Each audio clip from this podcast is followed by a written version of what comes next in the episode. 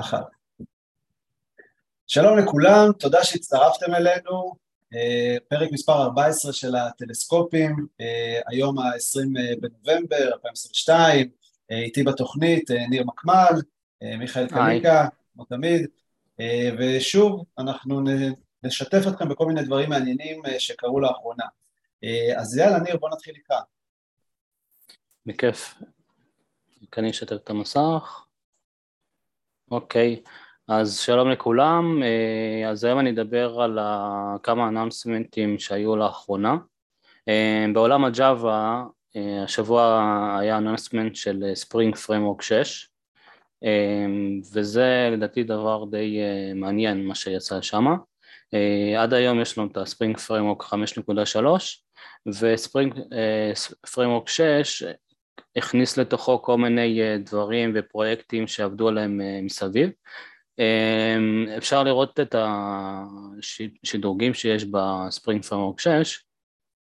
חלק מהדברים המעניינים, שם זה האפשרות לעשות את ה-Java Microservices Lightweight שהם יעלו יותר מהר, שיצטרכו פחות זיכרון, והדרך להשיג את זה זה על ידי Add of Time Transformation, וזה מה שאומר גם תמיכה בגרל VM ודברים נוספים.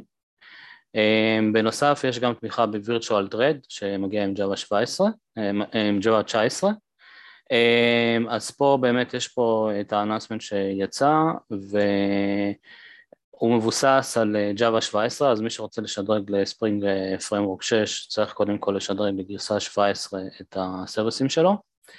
ובנוסף, אה, מה שבאמת הפיצ'רים, אחד הפיצ'רים המעניינים, שזה מכניס אותנו יותר לקלוד, לתחום של ה-Cloud Native, זה ה-End of Time Transformation, אה, שיש לו שם כמה אפשרויות, אפשרות אחת לקמפל את האימג'ים ל-Native Image שיכול לרוץ על גבי גרל VM, יש אפשרות אחרת לעשות Optimize ל-imageים ול-Spring Application, גם שיעלה יותר מהר וגם שיצרוך אה, פחות משאבים. אה, בנוסף יש עוד כל מיני שיפורים אה, שעשו גם ב-client side. ב-client side הוסיפו גם איזושהי תמיכה ב-RSocket ואיזושהי קונסולידציה של Feign client, שזה ה-REST HTTP client, מה שהוסיפו פה HTTP Exchange. יש אנוטציה חדשה שנקראת HTTP Exchange, אז מי שעד עכשיו השתמש ב-REST קונטרולרים ודברים כאלה, אז זה יכול להיות מאוד מעניין. אה, וגם יש את הנושא של Observability, אה, על ידי מיקרומטר אה, אנחנו מקבלים בספרינג 6 עוד כל מיני מטריקות מעניינות שיעזרו לנו לדבג את המערכת שלנו בצורה יותר טובה. אז זה בסיפור הזה של ה-Spring 6, באמת שווה לקרוא, יש פה את הלינקים. open source שיצא לאחרונה מאוד מעניין, הוא בא לפתור את הבעיה של ה-secretים. open source שנקרא Teller, זה למעשה, יש כל מיני יוזמות בתחום של ה-Secret Manager ל-Developers. אה, אנחנו, לאחרונה יש באמת הרבה דרישה כדי לאבטח את ה-Chain Supply, אה, באמת להימנע לכתוב קוד ב-source code, ואחד מהפרמוקרים שיצאו לאחרונה הוא טלר. עכשיו, יש לו רק, לא רק יכולות של אה, להתחבר ל-Secret Managers כמו AWS וגוגל Secret Manager ואשיקורפ, יש לו גם יכולות של סריקה של סיקרטים אה, בקוד עצמו, ויש לו יכולות למשל לעשות מולטי רייט ל-secretים, זאת אומרת אם יש לנו secret שאנחנו cross אה, cloudים, אה, אז זה יכול לסנכרן ביניהם, ועוד כל מיני יכולות מעניינות, באמת זה שווה לנסות לעבוד עם זה ולראות אם זה באמת נותן שיפור גם מבחינת security וגם מבחינת ה-life cycle של הפיתוח, אה, במידה ואנחנו עובדים עם secretים שונים ואנחנו רוצים גם אה, לאבטח את הקוד, אז יש באמת פה שימוש מאוד מעניין. ואז הקוד עצמו, אה, כאילו, קורא את זה מול service שה-Teller חושף, או שזה איזשהו library? אז כן, אז ה-Teller שם את ה-secret בתור environment variable, ובקוד אנחנו שמים את ה-reference ל-environment variable והוא מעדכן אותו. אז אה, למעשה ה-microservice לא פונה ל-secret manager, הוא סוג של proxy אה, או אדפטר כזה שלוקח את ה-secretים מה-secretים השונים ושם לנו את זה ב-cluster עצמו, ואז זה נגיש לנו לקריאה. כולל certificateים או רק ברמה של connection strings ו-stringים נכון, ה-secret יש לו כל מיני סוגים, נכון? יש לו את, יכול להיות certificate, יכול להיות user סיסמה, אז מה שה-secret תומך אז אפשר לשים, ואז אתה בוחר איך לעשות בו את השימוש. אז אני לא נכנסתי לעומק אם זה certificateים, אבל אם זה secretים, ה-secretים גם אמורים להכיל גם certificateים, כמו public ודברים כאלה. אז זה גם דרך להשתמש בו גם באמת לעשות איזושהי פופולציה של public certificate. open source נוסף זה של cost, OpenCost, אני חושב שהעולם של ה-cost היום מאוד חשוב, בייחוד בתקופה האחרונה שהרבה חברות uh, ככה מנסות לחסוך עלויות ולייעל תהליכים, אז יש open source שנקרא OpenCost והוא למעשה נותן לנו אפשרות של ה-costים של ה-cloud, ה-cloudים השונים, אפשר לראות פה את ה-dashboard שהוא מציג, אפשר לעשות drill down ולהבין איפה ה-cost שלנו נמצא יש היום גם כלים שהם Enterprise Edition ל-cost, הנושא הזה של ה-FinOps הוא תחום שמאוד אה, צובר תאוצה בשנים האחרונות, לדעתי השנה, בשנה האחרונה זה יתפרוץ עוד יותר תאוצה בגלל החיסכון בעלויות והתייעלות של הרבה חברות, אני חושב שחברה שהיום אה, מפתחת על גבי ה-cloud אה, זה משהו שמאוד נדרש, אז אם לא רוצים לשלם הרבה כסף לחברות צד שלישי אפשר לנסות את ה-open source הזה וקודם כל כבר להשיג איזשהו dashboard אה, אה, מסוים על הצריכות שיש לנו ולהבין איפה אנחנו יכולים אה, להרוג, לצמצם עלויות, אולי צריך לעשות stop לכמה instanceים או שיש שירותים שאנחנו משתמשים בהם אבל למעשה הם עולים לנו הרבה כסף אז אפשר להחליף אותם במשהו אחר. ונושא נוסף אה, שמאוד אה, ככה גם צובר תאוצה זה ה-security של containerים. אה, אז כמו שאנחנו יודעים אנחנו אחד ה-best practices זה להשתמש בסקרץ' קונטיינר למעשה שהוא לא מכיל שום דבר. אבל יש פה באמת מאמר מאוד מעניין. וכשאנחנו משתמשים בסקרץ' קונטיינר למעשה יש לנו כמה דברים שאנחנו לא יכולים להשתמש בהם אז למשל אחד מהדברים זה user management, אה, במידה ואנחנו רוצים להשתמש בסקרץ' קונטיינר אנחנו לא יכולים אה, להשתמש ב-user management באופן תקין, אז אנחנו צריכים להגדיר כל מיני דברים בנושא הזה, אז פה יש פה מאמר שמסביר איך להתגבר על זה, קבצי temp, שאנחנו עכשיו כותבים איזושהי אפליקציה, הסקרץ' קונטיינר לא נותן לנו גישה ל-folderים, אנחנו צריכים לעשות איזה mount לפני זה, אז גם פה הוא מסביר על אחד מה-pitfallים. גם סרטיפיקציה, אם אנחנו לא רוצים להשתמש בסרטיפיקציה, אז גם אנחנו צריכים לעשות את זה גם בשלב לפני זה, וגם timezone.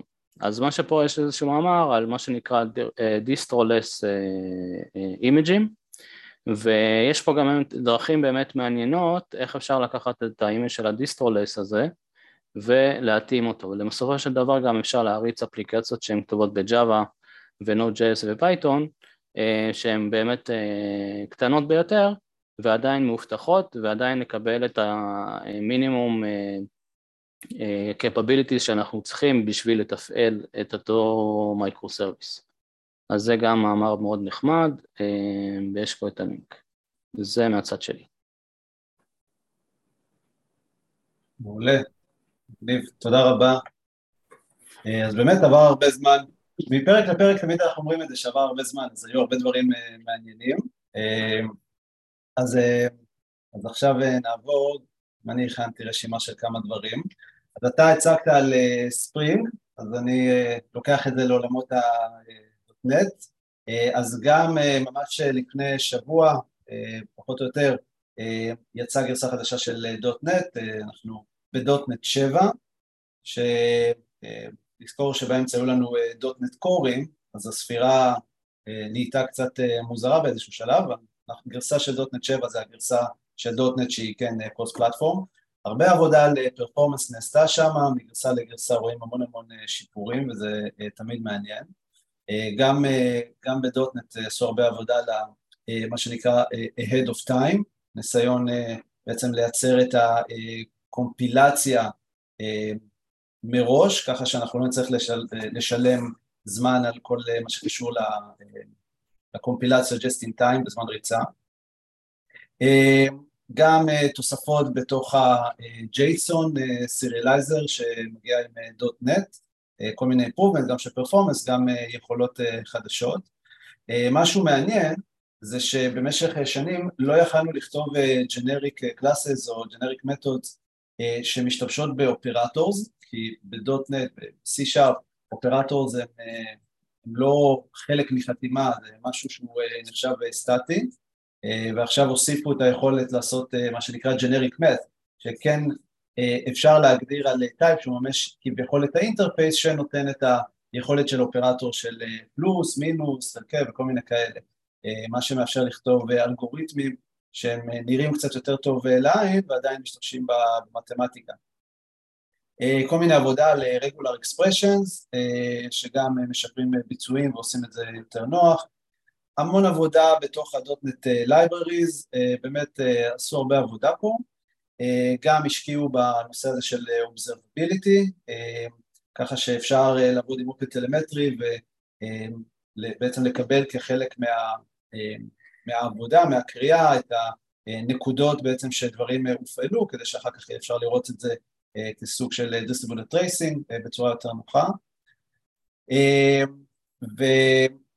ובאותו הקשר גם יצאו לנו עדכונים ל-ASP.NET Core, תוספת מעניינת היא תוספת של התמיכה ב-rate limiting כ-middleware, עם כל מיני סוגים של אלגוריתמים בפנים, ככה שאפשר מבלי להשתמש באיזושהי חבילה חיצונית או לשים עוד איזשהו API Gateway או משהו כזה, להוסיף יכולת של rate limiting, גם distributed בין ה-instanceים של ה-service, כדי בעצם למנוע מתקפות מסוימות או לתת איזשהו policy מסוים, שזה מעניין. הרבה עבודה על, על בלייזור, הרבה עבודה על מינימל APIs, בקיצור יש הרבה הרבה דברים מעניינים למי שנמצא בעולמות ה-.NET שבהחלט כדאי ללכת ולקרוא. עוד דבר מעניין ש, שיצא, זה עדיין בגרסת בטא, זה היכולת של להריץ WebAssembly בתוך דוקר, מה שמאפשר לנו לא לרוץ אפילו על, על איזשהו לינוקס, פשוט לכתוב את הקוד WebAssembly ו-Docker בעצמו יעשה בעצם את השכבת גישור הזאת כדי להריץ את הקוד, מה שאמור ברמה עקרונית להגביר את היעילות של ה-serviceים שרצים בפנים. זה עדיין מאוד מאוד ניסיוני, אבל בהחלט כיוון מעניין. רואים את WebAssembly יוצא מעולמות של ה-browser, שמאפשר להריץ קוד כחלק מה-frontend, למשהו שגם מריץ Backend, כאמצעי לעשות במקרים מסוימים כמו פלאגביליטי של כל מיני extensions, נגיד בתוך מערכות כמו Cloudflare או דברים כאלה, אז זה באמת מעניין לראות את הקונספט הזה תופס תאוצה. ונראה לאן זה יתפתח. דיברתי מקודם על ASP.NET, אז עכשיו משהו אולי פחות נחמד, הרבה פעמים שומעים את האמירה הזאת ש-ASP.NET הוא טוב בפרפורמנס שלו על פני כל מיני טכנולוגיות כמו Go ו-Node.js וכאלה, שזה אמירות מאוד מאוד חזקות ומאוד שיווקיות, אז אחד המפתחים פה, קוראים לו דסטין אם אני לא טועה, הוא הלך ובדק בדיוק את אותם בנצ'מארק שמריצים את זה, נכנס ממש לעומק של ה-Tech Empower Benchmark, שזה הסטנדרט בתעשייה כדי לבדוק את הפרפורמנס בין פריימורקים או בין שפות כאלה, הוא נכנס מאוד עמוק והוא ראה כל מיני גילויים מאוד מאוד מעניינים ששמים קצת סימן שאלה על התוצאות האלה שאנחנו רואים כאן ש-SPNet הוא מוביל פה על כל מיני אחרים, מכיוון ש... נורא התאימו את צורת ה... בעצם את אותו קוד שעושים עליו את הבנצ'מארק, התאימו אותו כדי שהוא יתאים לבנצ'מארק עצמו, וזה לא באמת מייצג איזשהו סצנריו אמיתי, אז, אז נחמד ללכת ולקרוא איך הוא עשה את זה, ותמיד לזכור שגם דברים כאלה רשמיים שמתפרסמים, צריך לקחת אותם בערבון מוגבל ותמיד לשאול את השאלות פנימה, אז כן, זה לא שספינט לא מהיר, או שהוא לא טוב, פשוט לא ברמה כמו שזה הוצג לפחות partially, אז לזכור את זה. blog post אחר מדבר בעצם על eventים, כשאנחנו צריכים עכשיו לעשות publish לאיזשהו event, נשאלת השאלה האם זה צריך להיות event שהוא שמן, שזה event שגם מכיל בתוכו את ה-data של אותו אובייקט, של אותו entity שאנחנו בעצם מעלים את ה-event עליו, או שזה צריך להיות משהו יותר רזה, שזה רק אומר היה שינוי, או מה סוג השינוי, אבל לא לתת את ה-data, את ה, מה שנקרא ה-document הסופי. ובעצם הפוסט הזה הולך ומסתכל על הגישות ויתרונות, חסרונות, כל מיני דברים שצריך לשים לב, עם כל מיני המלצות על איך אולי לעשות את זה נכון, כסוג של guidelines שיכולים לכוון אותנו לסצנריו, מה, מה כדאי איפה, זה לא שיש תשובה חד משמעית, כן, אבל זה קצת לפתוח את הראש לאפשרויות השונות וגם כן לספור את זה. נהדר, אין ספור דיונים היו אז במקומות מאוד שונים שיצא לי לעבוד בהם, בסופו של דבר באמת... אני בטוח שזה לא ייגמר, זה אף פעם לא ייגמר. זה לא ייגמר ואין תשובה משמעית, זה באמת תלוי מאוד בדרישות ותלוי במה, תלוי בגודל, תלוי בביצועים, תלוי במה נדרש ואין תשובה משמעית. תלוי בדאטה עצמו, כמה הוא רגיש, יש אלף ואחת דברים שצריך לקחת בחשבון, וגם טוב לדעת ש... לא תמיד יש תשובה אחת, כן? צריך uh, תמיד uh, להעריך לפי המקרה. Uh, אוקיי, עוד uh, משהו uh, נחמד, uh, כנראה דיברנו עליו uh, בעבר, הנושא הזה של ה-Outbox pattern, uh, כשאנחנו רוצים uh, לשלוח uh, uh, והאיבנט הזה קשור באיזושהי פעולה, טרנזקציה מסוימת, טרנזקציה לוגית שעשינו, בעצם יש לנו פה שני פעולות במדיומים שהם בלתי תלויים, ולכן אחד יכול להצליח, השני לא. דרך אה, מאוד אה, פופולרית, מאוד אה, טובה כדי לפתור את זה, זה להשתמש ב-outbox pattern, והמאמר הספציפי הזה אה, מדבר על יכולת שקיימת לנו ב-Postgres, שנקראת Logical Replication, שזה פחות או יותר הדרך של Postgres כדי לעשות CDC, שהם לוגים, זאת אומרת מעבר ללדבר על בעצם בתוך כל database יש לנו את ה-Write Ahead Log, שמדבר על דברים שבעצם נעשו, ככה שאם ה-database יקרוס ועולה מחדש הוא ידע בעצם לשמר את הטרנזקציות, אז הדבר הזה ב-Postgres גם יודע לשמור על ה-context הלוגי של הדברים, ולכן בגלל שמובטח לנו שזה באמת טרנזקציוני אפשר להישען על זה אה, בשביל אה, בעצם לקבל את כל ה-notificationsות על השינויים שקשורים ב-database ולקחת את זה ובעצם לפרסם את זה הלאה לתוך איזשהו קפקא או איזשהו queue או משהו כזה ובעצם ה-database עושה את העבודה בשבילנו של אה, בעצם אה, אה, להפוך את אותם שינויים שעשיתי ל-eventים. אז יש פה דוגמה שלוקחת את זה וכבר מראה את זה יחד עם קוד ב-dotnet שבעצם מתחבר לאותו stream של שינויים שמגיע מתוך, ה, מתוך ה-Postgres ואז בקוד שלנו אפשר להחליט מה לעשות עם זה, אולי להעביר את זה הלאה לתוך איזשהו, לתוך איזשהו broker אחר או פשוט לעשות לזה processing אז זה אה, מאמר מעניין, כתוב אה, די טוב, אז ממליץ לקרוא וגם כן לשאוב השראה לגבי איך לעשות את זה. מאמר הבא של Cloudflare מהבלוג engineering שלהם בעצם מדבר על איך הם החליפו בעצם את ה-proxy, הם היו בעצם במשך תקופה מאוד ארוכה הם עבדו עם Nginx, הגיעו לאיזושהי כמות ואיזה שהם סצנריות ש-Nginx כבר לא עומד אה, בעומס אה, מכל מיני בחינות, אה, לפעמים היו צריכים לעשות פעולות של retry והם רצו להעביר את זה בעצם ל instance אחר ו-Nginx יודע לעשות את הלוגיקה שלו רק בתוך ה instance הבודד, הוא לא יודע להסתכל על זה כסוג של cluster, אז הם עשו חיפושים על כל מיני סוגים של proxies כאלה, כל מיני reverse proxies, בסוף הגיעו למסקנה שאין משהו שמקיים את זה והם יצרו אחד משלהם שנקרא אה, Pingora, אה, מימשו אותו אה, ברסט, מגיע לטריליון ריקווסטים ביום, אז הם מתארים פה את כל התהליך, את כל הגיידליינס הארכיטקטוניים שהנחו אותם בעצם בקבלת ההחלטה עד שהם הגיעו לזה שהם מחליטים לפתח בעצמם. וכמובן משתפים בתוצאות של כל מה שבעצם אה, אה, הם קיבלו אחרי שיש את פינגורה, גם מבחינת היעילות שלו, מבחינת פיצ'רים שהם אה, הוסיפו לו, כמו היכולת להוסיף את gRPC מעל הפרוקסי שלהם, גם הניצול של המשאבים, CPU, memory ודברים מהסוג, מהסוג הזה. אז סתם, מעניין לראות איך קבלת החלטות ארכיטקטוניות נעשית בחברות גדולות שכאלה וללמוד מזה.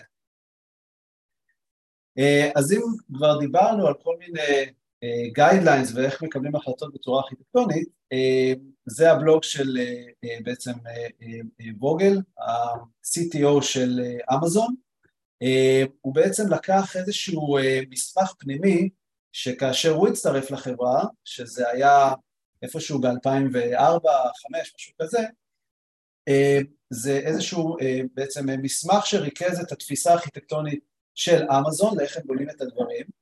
אני חייב להגיד שאני קראתי את זה והרגשתי כאילו זה מדבר על מערכות שאני מתעסק בהן, שזה מאוד בעצם רלוונטי להיום. והמסמך הזה, יש אותו גם כ-PDF וגם פה בתוך הפוסט עצמו, מדבר על איך הם מפרידים service ים, מה service צריך לעשות, איך הם מנהלים workflows, איך הם יודעים לטפל בכל מיני נושאים של טרנזקציות לוגיות כאלה, ואיך הם מחלקים את האחרויות בתוך המערכת. זה מאוד מאוד מאוד מעניין. פה זה מסמך, הנה, הוא, הוא קיבל אותו כשהוא הצטרף ב-2004, אבל המסמך נכתב ב-98. הוא מדבר פה על דברים שאז היו מאוד מאוד חדשניים, וממש אמזון סוג של המציאה את הטכנולוגיה כדי לאפשר את זה לעצמם, איך לתקשר בין הסרוויסים בצורה נכונה, איך לעשות חלוקה של דומיינים, אז זה מאוד מאוד מעניין, וגם היום הוא מאוד רלוונטי, אז אני בהחלט ממליץ לקרוא וללמוד מהניסיון שלהם, שכבר די עתיק, אבל שוב, עדיין מאוד רלוונטי.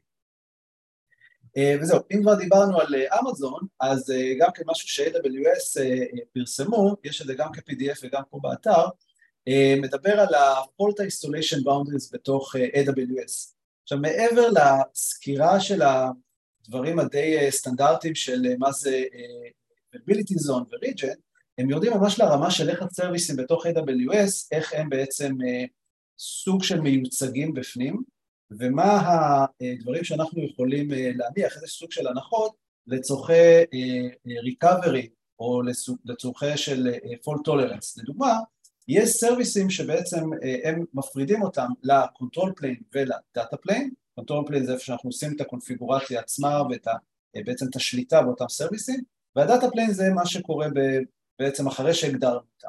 יש דברים מסוימים שלמעשה אין לנו redundancy מובטח על ה service, דברים כמו IAM או השליטה ב-DNS של, של AWS שנגיד נמצא רק ב-US West אם אני לא טועה, ולכן אם יהיה תקלה עכשיו ב-US West והוא לא נגיש, ואנחנו נחווה עכשיו איזשהו סוג של נפילה, אני צריך להתמודד עם זה, אנחנו לא יכולים להניח שאנחנו יכולים לפנות עכשיו לסרוויס הזה ולשנות DNS, לדוגמה. הם מדברים פה על איזשהו קונספט שהם קוראים לו Static Stability, איך לעשות את הדיזיין, את הארכיטקטורה, ככה שאנחנו רק נהיה תלויים ב data plane ולא ב control plane. לא מספקים תשובות לכל הדברים, אני כבר אגיד מראש, והם כן נותנים פה סוג של guidance על כל מיני service ים שהם ה service ים הבעייתיים, נקרא לזה, בעייתיים מהבחינה שאם תהיה תקלה עכשיו באותו region שבו ה control plane שלהם מוחסן בו, אז אנחנו לא נוכל, לא נוכל לעבוד איתו, לא נוכל לשנות אותו, לא נוכל להגדיר לדוגמה IM חדש. אז סתם זה מאוד חשוב למי שעובד עם IM להסתכל וללמוד, אז אני מציע ובכלל להבין את הנושא הזה לכל ארכיטקט כדאי... זהו, זה מה שהיה לי לשתף הפעם, ועכשיו נעבור אליך, מיכאל.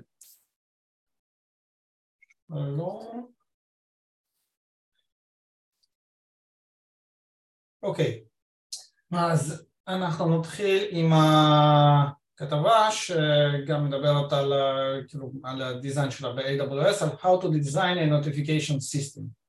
אז מדברים כאן על כמה סוגי Notification Types, יש את ה-iOS או Android Push, יש SMS Message, יש Email Message, אז איך יכול להיראה, להיראות כזה דיזיין של ה-Complete Notification System ב-AWS, אז יש כאן איזושהי דוגמה שיש בו שירות חיצוני שפונה ל-Rate Limiter ול-Authentication, אם יש Notification Service או Endpoint שבעצם מקבל את ה-Request, עושה caching ומעביר את זה ל queue-ים המתאימים, אם זה הולך ל-iOS או ל-Android או ל-SMS או לאימייל, יש worker ים שבסופו של דבר שולחים את זה ל-third parties.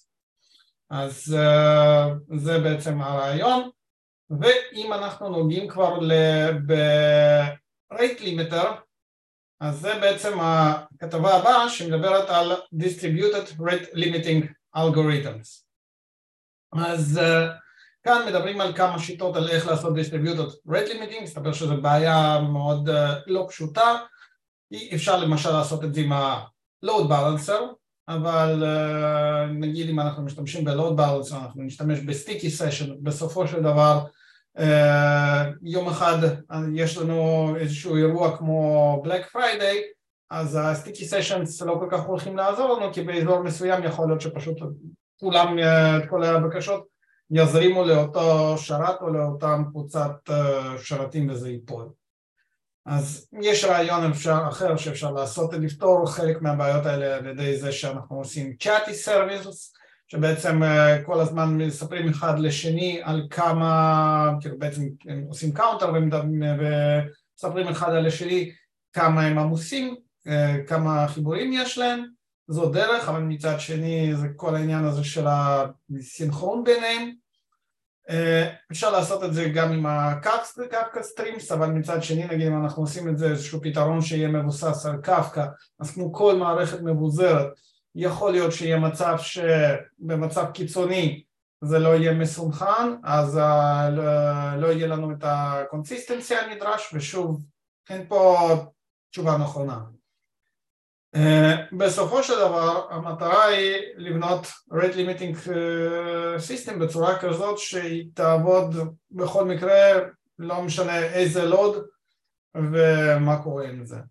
אז uh, יש כאן uh, כל מיני distributed algorithms שלמשל אפשר לעשות uh, sliding windows uh, דרך ה-event log אפשר לעשות fixed windows יש פה מדברים על כל אחד מהם אה, ונכנסים וקצת מנתחים את זה ומדברים על פרוס וקונס. אפשר לעשות כאן פתרון שהוא טוקן בקט ויש פה אה, גם כניסה וניתוח מה בעצם הדבר הכי טוב.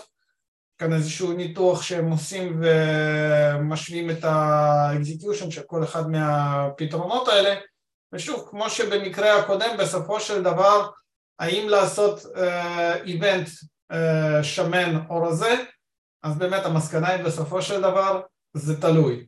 אז אותו דבר גם בכתבה הזאת, זה באמת תלוי, אבל מה שזה נותן זה פשוט מכיר, יכיר, אם תקראו את הכתבה, פשוט תכירו את השיטות השונות, את האלגוריתמים השונים, וזה עוד uh, מספר כלים uh, uh, להחזיק בקופסה.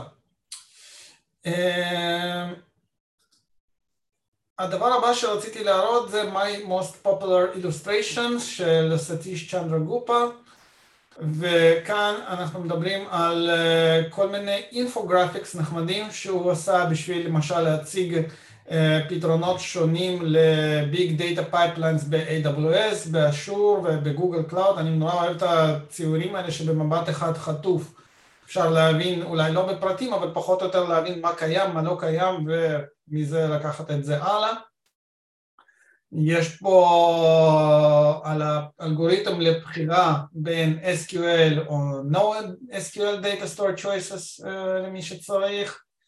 יש פה בכלל comparison בין SQL ל-No-SQL, RDBMS versus columnar. מיינד uh, מאפ לכל מיני שיטות של uh, Machine Learning Models ואלגוריתמים uh, Better ways to apply function to pandas and data frame pros למי שצריך uh, וזהו בגדול.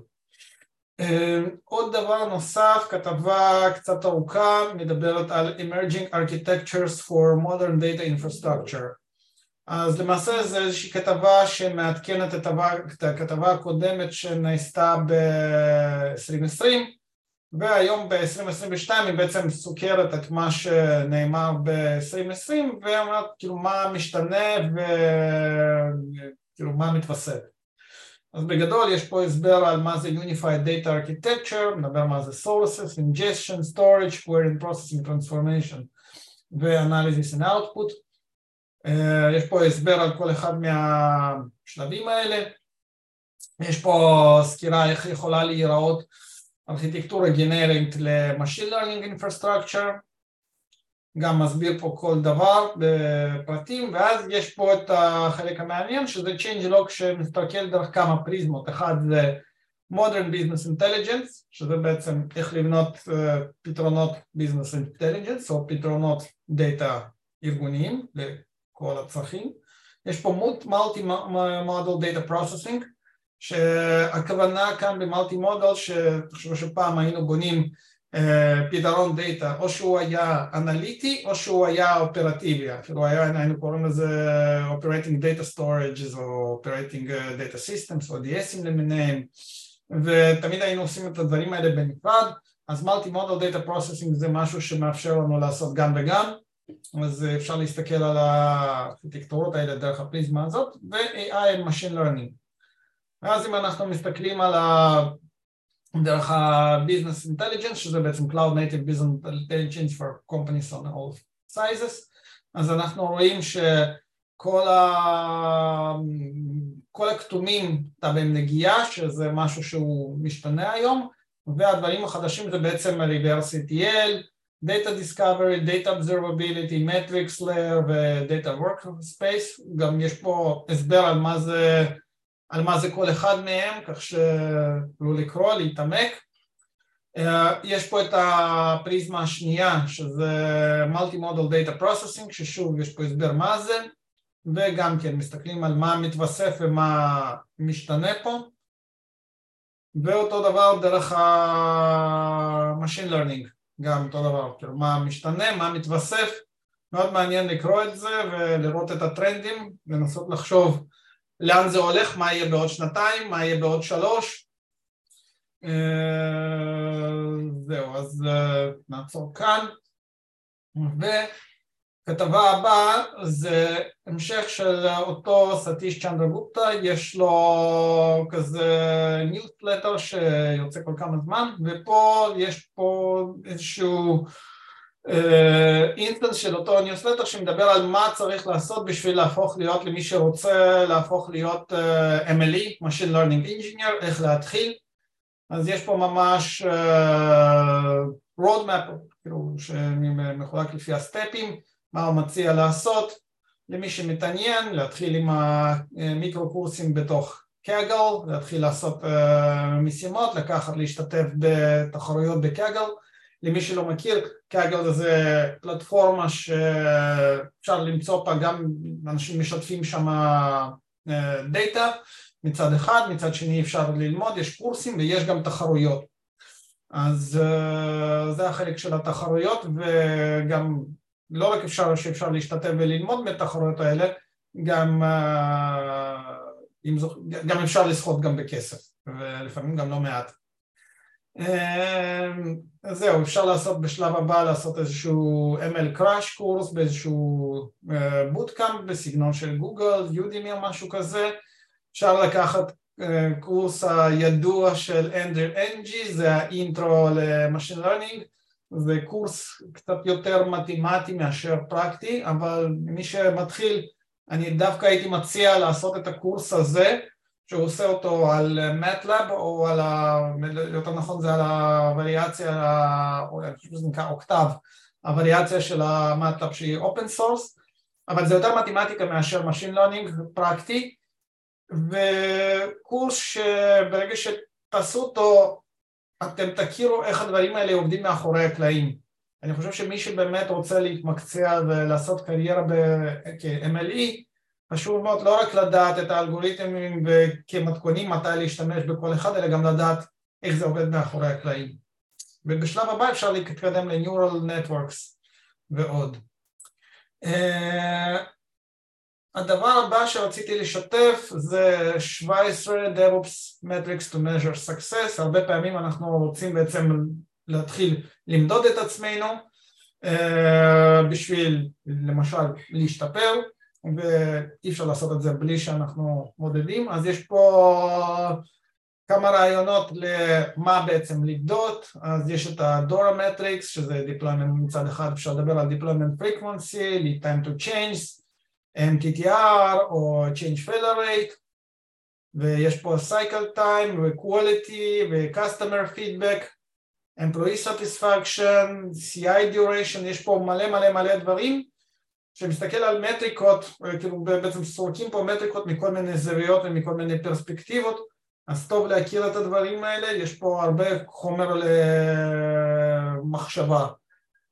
ונסיים עם שני כלים, אני נורא אוהב כלים ואני נורא אוהב כלים שבעזרתם אפשר לעשות דאטה ויזואליזציה אז יש פה כלי שנקרא MarkMap.js שבעזרתו אפשר לבנות mind maps תוך כדי זה שאנחנו כותבים בעצם markup. אז uh, את הטקסט הזה אפשר, יש משהו שיודע לקחת ולהמיר אותו לוויזואליזציות כאלה שאם יש לכם אולי וויקי בארגון או איזושהי מערכת כזאת של כמו בלוגינג או ניהול כתבות בארגון אז אפשר אפילו לקחת ולהטמיע את זה לשם זה נראה לי אחלה פרויקט להאקתון כזה יומי, נראה מגניב. אה, וכלי נוסף שרציתי להראות זה לפעמים אנחנו צריכים לנתח JSONים ולפעמים לנתח JSONים זה יכול להיות קצת mind bending כזה שאתה מחלחל, אתה נכנס בפנים ובפנים ובפנים ולא זוכר כבר מאיפה התחלת אז שוב אני נורא אוהב ויזואליזציות אז אפשר לקחת למשל JSON ולהציג אותו מין, כמו מין עץ כזה ואז כל התחקור של אותו JSON הוא יכול להיות הרבה יותר אה, ידידותי לאנושות. אז אה, זהו, זה בגדול. כלי מגניב, קאק. זהו, כן. תודה רבה, זהו, סיימנו. מעולה. טוב, אז uh, באמת uh, תודה מיכאל ותודה לכל מי שהצטרף אלינו לעוד uh, פרק של הטלסקופים. Uh, וזהו, אם יש למישהו הצעה בשבילנו, מוזמנים לשלוח אלינו בכתובת מייל, הכל יהיה בערוץ ביוטיוב שלנו. וזהו, עד הפעם הבאה, שמרו על עצמכם.